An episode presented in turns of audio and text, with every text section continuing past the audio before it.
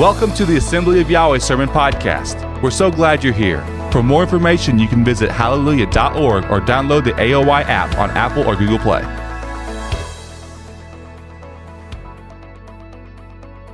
Today is three nights and three days. So, when I think about uh, the story of Yeshua's, Yeshua's death and that whole, that whole timeline, um, and then how people think about it today, a lot of people think that there was Good Friday, he died, and then he was raised on Sunday. And we're going to look at that today and test that, and we're going to see if that is accurate or if that is not accurate. But as we go through it, I want you guys to just think about how many times in the Bible that Yeshua proclaimed himself that I would be in the grave three days and three nights. Um, that's, a, that's a key point in this story.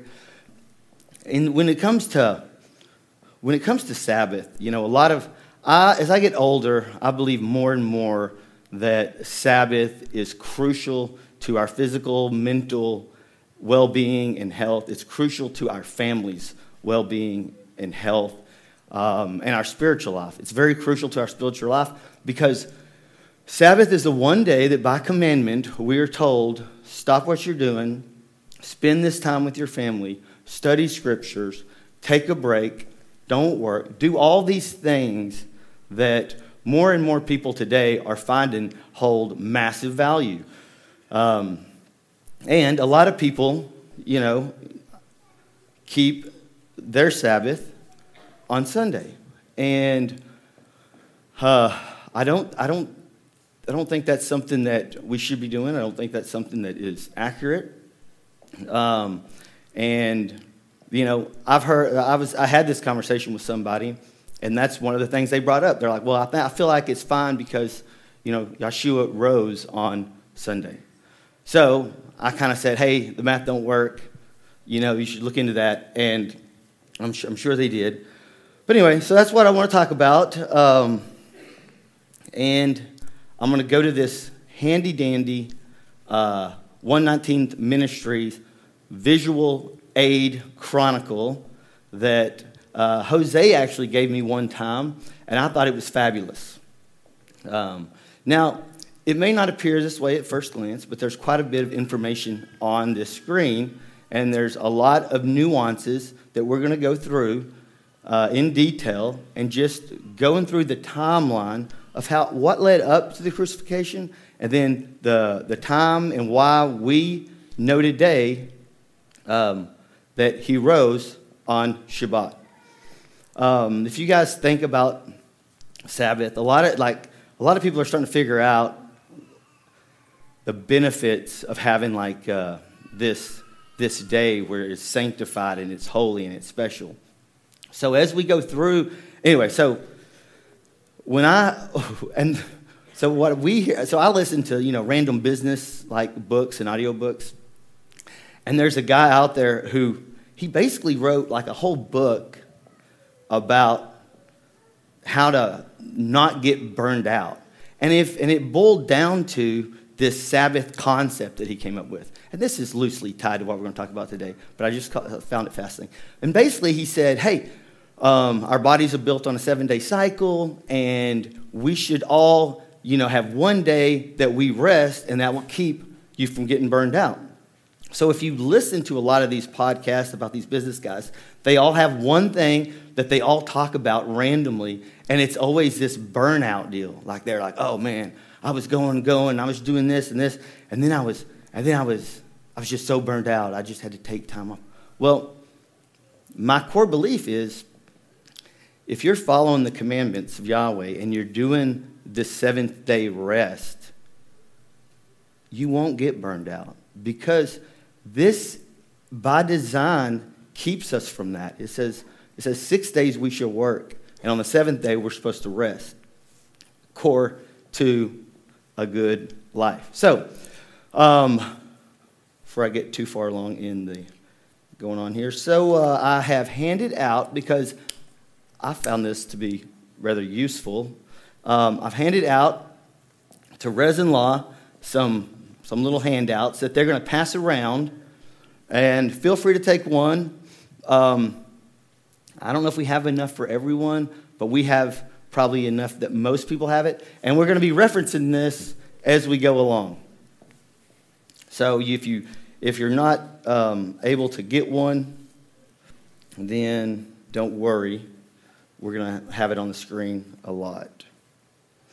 Now, before we get started, I will mention you guys are very blessed and fortunate because, because you keep Sabbath and you keep feast days, you are automatically have a massive advantage um, over, over, over a lot of people, just kind of understanding what we're going to talk about. Because if you don't have the concept of day starting when the sun goes down, that starts the day, this whole crucifixion story um, uh, is, a lot, is a lot harder to understand. So, because the day starts at sundown, you know that. Because you understand high Sabbaths and weekly Sabbaths, you know that it makes this substantially easier to understand. Okay, so um, make sure I have it on this slide. Okay, so when we look, I, you can't see it because it's off the screen, but I actually numbered each. Uh, actually, it, will, it should be on the next screen, so you should see on the next one. So as we read the verses, just as a, a little aside, when we were reading the verses that correlate with the number on your handout, as we read these, you're going to see next to those um, a, a, number, like it'll say four, and that'll be the scripture. So we'll, you know, go along in chronological order. So without any further ado, we're going to turn to Matthew 26, and we're going to read this. When evening came, Yeshua was reclining at the table with the twelve. And while they were eating, he said, Truly I tell you, one of you will betray me. They were very sad and began to say to him, one after the other. Surely you don't mean me, master. Yeshua replied, The one who has dipped his hand into the bowl will betray me. The Son of Man will go just as it is written about him. But woe to that man who betrays the Son of Man. It would be better for him if he had not been born. Then Judas, the one who would betray him, said, Surely you don't mean me, Rabbi. Yeshua answered, You have said so. While they were eating, Yeshua took bread. When he had given thanks, he broke it and gave it to his disciples, saying, Take and eat, this is my body. Then he took a cup, and when he had given thanks, he gave it to them, saying, Drink from it, all of you. This is the blood of my covenant, which is poured out for many, of, for many for the forgiveness of sins. Okay, so this is often referred to as the Last Supper. We know it's for Passover memorial. Um, and this would be, this would, they would be doing this right there at the eve of Tuesday going into Wednesday. So, right there, just kind of like we do it, they would be doing the same thing. Um, so, this is where the timeline starts. And Judas is about to betray Yeshua. So, it's going to start a 24 hour period where a lot of things happen in this 24 hour period, as we will soon see. Okay, so everybody, I'm sure, knows where we are. Now, and if, and if for some reason you do, this is the number I was talking about. If, if, if you do lose track, there's a little number five down here that is a reference to the scriptures that's walking us through these timelines of how this went down. So, um, Matthew 26, um, verse 47. While he was still speaking, Judas, one of the twelve, arrived. With, with him was a large crowd, armed with swords and clubs, sent from the chief priests and the elders of the people. Now, the betrayer had arranged a signal with them. The one I kiss is the man, arrest him. Going, going at once to Yeshua, Judas said, Greetings, Rabbi, and kissed him. Yeshua replied, Do what you came, do what you came for, friend. Then the men stepped forward, seized Yeshua, and arrested him. With that, one of Yeshua's companions reached for his sword drew it out, and struck the servant of the high priest, cutting off his ear. Put your sword back in its place, Yeshua said to him. For all who draw the sword will die by the sword. Do you think I cannot call my father, and he will at once put at my disposal more than twelve legions of angels? But how then would the scriptures be fulfilled that say it must happen in this way? In that hour, Yeshua said to the crowd, Am I leading a rebellion that you come out with swords and clubs to capture me? Every day I sat in the temple courts teaching, and you did not arrest me. But this has all taken place that the writings of the prophets might be fulfilled. Then all the disciples deserted him and fled. Those who had arrested Yeshua took him to Caiaphas, Caiaphas, the high priest, where the teachers of the law and the elders had assembled. So, this, you guys all know the story of Gethsemane when Yeshua's been praying. They're in this garden. Um, they had done, they had had the, their, their, the Last Supper, uh, the memorial supper, supper. Yeshua was praying. He kept finding them asleep. Well, this is right after that when the high priest comes with these, these soldiers and they arrest Joshua. And this, so this would be late on, on what we kind of would refer to as uh, Tuesday night, but it's really the beginning of Wednesday, right? So you can, you can see when he's arrested here at, at 5, a little later in the day. So now, as we, as we move along, it's, it's now morning. He's been arrested. It's the next day, which would be Wednesday, which Wednesday would be a preparation day. So if you would turn to Mark 15, verse 21. And they compelled the passerby, Simon of Cyrene, who was coming in from the country, the father of Alexander and Rufus, to carry his cross. And they brought him to the place called Golgotha, which means the place of a skull. And they offered him wine mingled with myrrh but he did not take it. And they crucified him and divided his garments among them, casting lots for them to decide what, what each should take. And it was the third hour when they crucified him. So Yeshua was, was put on the tree about 9 a.m. on, uh, on Wednesday. So the Romans, of course, they were they were very bloody lot. You know, they had they I was always doing.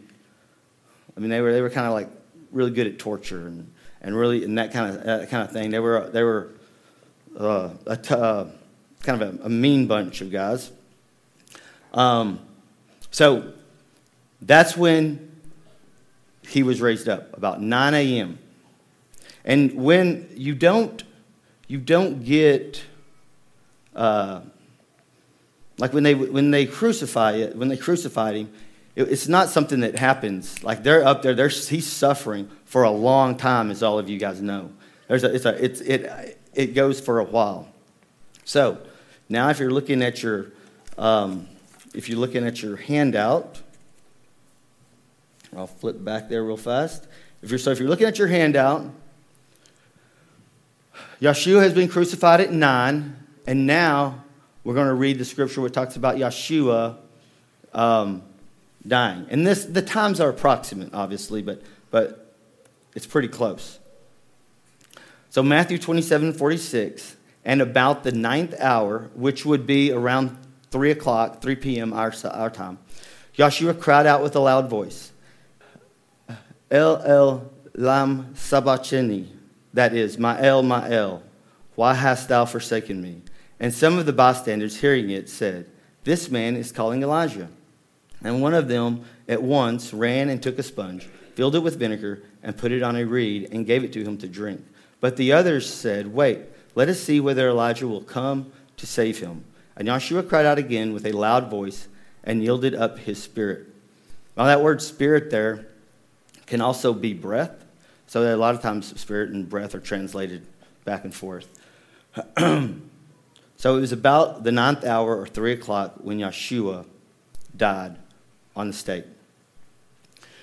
Now, um, something that's something that's always kind of intrigued me is you know when you, when you look at 48 there it says and one of them at once ran and took a sponge filled it with vinegar and put it on a reed and gave it to him so you imagine they're like dipping a sponge like thing and they're, they're lifting it up to him and the footnote in my bible says that they which I don't think nobody knows exactly for sure, but it says that they would do uh, the, the vinegar it speaks of is kind of like a really cheap wine or something, and really kind of uh, for but like a real for maybe poor people who didn't have this the great refined wine or whatever. But they think it was to maybe prolong, kind of revive the, the, the person or kind of prolong their, their death. So maybe, maybe they felt like they wanted to prolong it to see what he was saying and who he was calling and what would happen. Um, we, we may never know. Okay, so going back, we, uh, Yeshua has, has just yielded up his, his spirit, his breath, um, about 3 o'clock. And now we're going in to when they're going to pl- when they when uh, Joseph is going to place his body into the tomb, which will in that time frame will kind of start these three days and three nights. So we'll start uh, in Matthew 27 57. And I might point out this is going in, this is going in. So Wednesday is a preparation day. So this, when they're placing him in, in the tomb, it's going into a high Sabbath. And this is, you know, everybody in this room understands what a high Sabbath is. Um, but I realize there's a lot of people who probably don't have, may, who may not, you know, because they haven't done feast for a long time, they may not really understand that concept of a high Sabbath as opposed to a weekly Sabbath. But this would be going into a high Sabbath. So, Matthew 27 57. When it was evening, there came a rich man from Arimathea named Joseph, who also was a disciple of Yeshua. He went to Pilate and asked for the body of Yeshua. Then Pilate ordered it to be given to him. And Joseph took the body and wrapped it in a clean linen shroud. And it laid it lay, and laid it in his own tomb, on, in his own new tomb, which he had hewn in the rock. And he rolled a great stone to the door of the tomb and departed. Mary Magdalene and the other Mary were there, sitting opposite the sepulchre. Next day, that is, after the day of preparation, the chief priest and the Pharisees gathered before Pilate and said, Sir, we remember how that impostor said, while he was still alive, After three days I will rise again. Therefore, order the, order the sepulchre to be made secure until the third day lest his disciples go and steal him away. And tell the people he has risen from the dead. And the last fraud will be worse than the first. Pilate said to them, You have guard, you have a guard of soldiers. Go make it as secure as you can. So they went and made the sepulchre secure by sealing the stone and setting the guard. So notice what it says there. It says the next day, that is the day, um, that, that, that is the day after the day of preparation. So it was they, so these priests came and talked on that high Sabbath. They came and talked uh, to the chief to the chief priest, to Pilate. Okay, so thank you guys are all with me here. So Joseph puts Yeshua's body in the tomb. The high priest go talk to Pilate and say, "Hey, we got to make this thing secure. We're afraid somebody's going to steal the body." Okay, so this now starts the night. This starts that, that first night, 8. So, what we just read there. All right, so now we're going to go in to Mark 16, verse 1. And when the Sabbath was past, Mary Magdalene and Mary, the mother of James and Salome, bought spices so that they might go and anoint him. Think about what it's saying there. So on night, so so the women, so in those times, they would they had this like burial ceremony. They would put spices and do all that. So they had the high Sabbath, and then on the Friday, the women come, and that's where they purchase these spices for Yeshua's body. It's it's it's another preparation day. You got the weekly Sabbath coming, but they're doing it on this preparation day. But, bef- but before, it was after the high Sabbath, but before the weekly Sabbath. also, look, look at, uh, we'll read Luke 23 56. And then they returned and prepared spices and anointments. On the Sabbath day, they rested according to the commandments. So, and you can look at these scriptures in, in more context. But basically, why we pulled this one out and why this one's noted on that sheet that you have is it is it pulls out that they prepared these spices, they got this thing, and then it says, and, the, and then on the Sabbath they rested according to the commandments. So Yeshua was in the grave. they were still keeping Sabbath, which is always, I mean, out of everybody who would understand Sabbath, you would, and, and if it was going to change or if something was going to happen, you would think Mary and Mary Magdalene would have understood that with all the time they spent with Joshua. You think that at some point he would have maybe mentioned that, hey, this was all changing.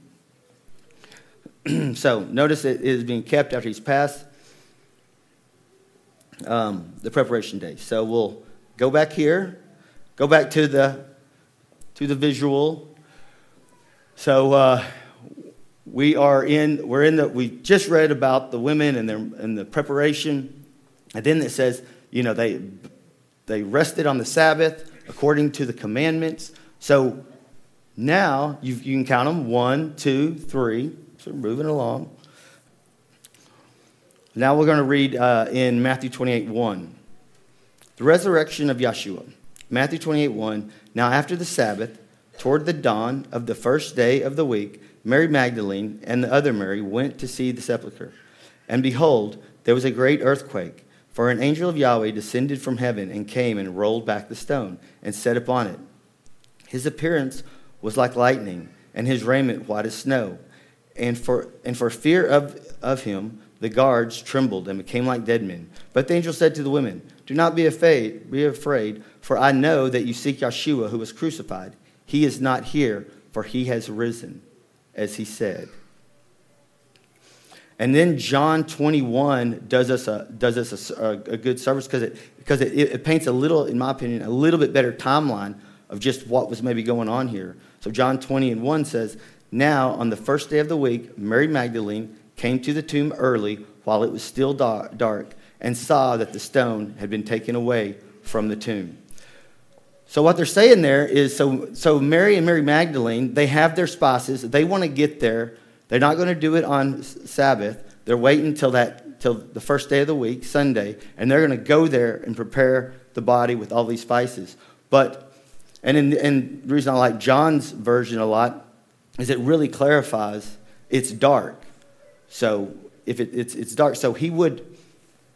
It's the, the sun hasn't even sun hasn't even came up yet, but they're trying to go there early. And you can imagine in those times they didn't have cars, so I don't know exactly where everything was in in comparison to their house, but it probably takes them a little bit of time to go from their house to get there, but they want to get there right at dawn. And when they get there, they find Yeshua has already risen. He's already uh, out of the grave. So, where does that lead us? Well, it leads us to our three, the end of our three days and three nights.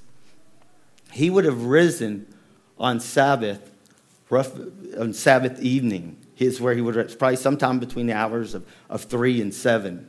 He would have, he would have, he would have risen. And that's why when they showed up on Sunday, he wasn't gone. He was already gone. Which is obviously key.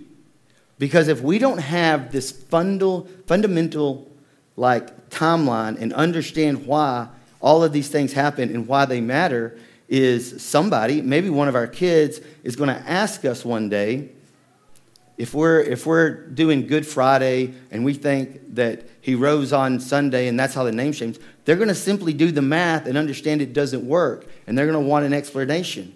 And what we do know is that Yeshua is not a liar. He said he would be in the ground three days and three nights. That's a basic, fundamental idea and thought. Because if he, if he said that and that didn't happen, it would bring into question many more things, right? So it's very key that we understand how that works and why it works. I will say, you know, because of the high, high Sabbath and the different things and how when we think about day and night, it's a little different, right? We kind of think the day starts in the morning and, and then you got that Wednesday night. But obviously, the Jewish day is much different, as we know, because we have the advantage of doing Sabbath and understanding sundown is when Sabbath starts, and from then sundown again is where it would end. So that's a big advantage we have, uh, the blessing of understanding feast and high Sabbath.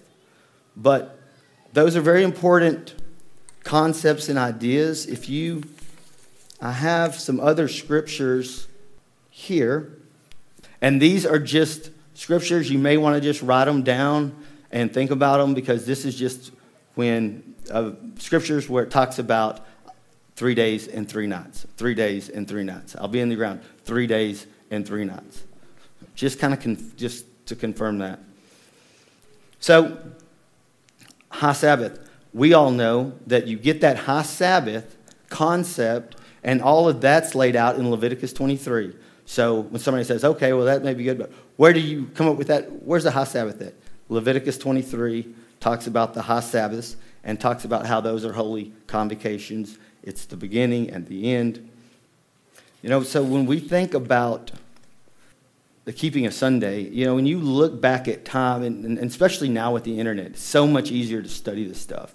But you start looking back, you start seeing all these things that kind of, a lot of little things, I think, led the, uh, your typical kind of Christian to that Sunday worship. You know, you think about back in Constantine in three, uh, 321 AD, how he passed the rule, he was getting his, these guys to everybody kind of get along and how he kind of started it there. And then you have, you can easily find quotes from the Catholic Church where they talk about that they changed it. Like they're not, they're not really hiding it. They just say, hey, yeah, we decided it was different. So if you, if you do a little research, you can find a note that came out. It was called the Catholic Mirror. It came out in, uh, in September 23 of 1894, where they say in this, it's a it's kind of a Catholic newspaper or whatever you want to call it, but the Catholic Church, for over 1,000 years, before the existence of a Protestant, by virtue of her divine mission, changed the day from Saturday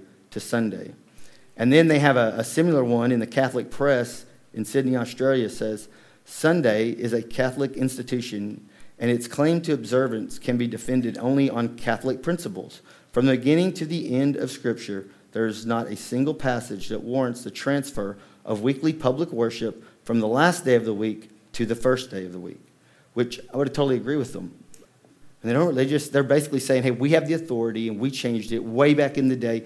There's been these, I would almost call them traditions and these little things that they've said, they've kind of, hey, it's now this other day. Um, and I know you guys have heard me say this a lot of times, but when you think about time and Sabbath, like Yahweh made, you know, Yahweh makes things holy. Like there was things about the temple that were holy. There was, uh, he does this. Well, Yahweh made time holy. He consecrated it. He said, this is the time. This is holy. And that only time that he did that was on Shabbat, which was on Sabbath. That was the only time in the whole Bible where he says, this are holy. Now, he also did his high Sabbath the same way. He said, these, these are my holy days, right? So if Yahweh is saying, These are my holy days, we are not, we don't have the authority to change them willy nilly. So that's why I feel like for us and our kids, it's very important that we understand these timelines of how these three days and three nights, because that's something that some people will bring up as here's why Sunday worship is allowed. And um, I feel like that went pretty quick, but as they say, when you run out of stuff to say, stop talking. So I appreciate your, uh, your kind attention. I hope I didn't confuse anyone uh, with that. And if I did, you can, I can get you more of those little handy handouts. And because there's information on there that's also that we didn't cover, you should probably look at, but it's it's a great little visual, great little timeline. They did a wonderful job on it. Um, uh, thank you very much.